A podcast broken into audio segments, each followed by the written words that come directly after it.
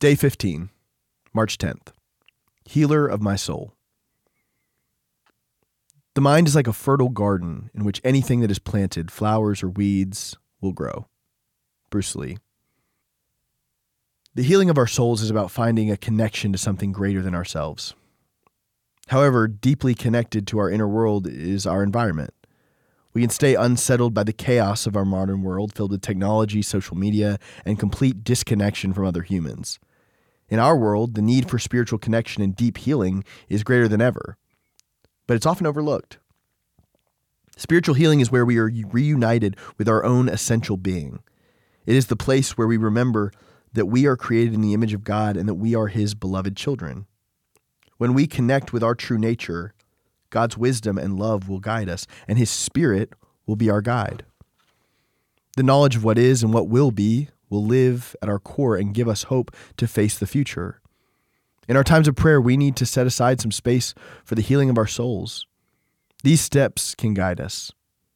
Number one, be present. Ask the questions What are we trying to avoid? What are we really chasing in this life?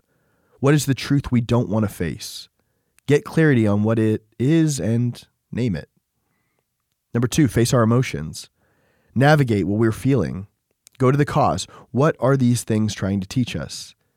In this step, God will lead us to discern what we need for healing.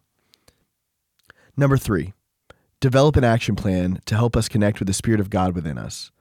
Let the Holy Spirit clarify for us what we need to do.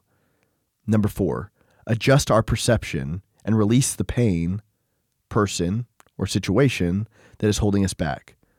We can change how we think. We can let old patterns go. We can forgive others and ourselves. We have to believe. We have to hold on to the truth that God wants to heal our spirits. We must do everything we can to live for that day. I love the way the poet Christine Evangelou put it. She said, One day you will heal. One day you will be grateful for the deepest cut of pain. One day you will glance at yourself and see a stronger person through your reflection. One day you will kiss away your hurt gently and with grace.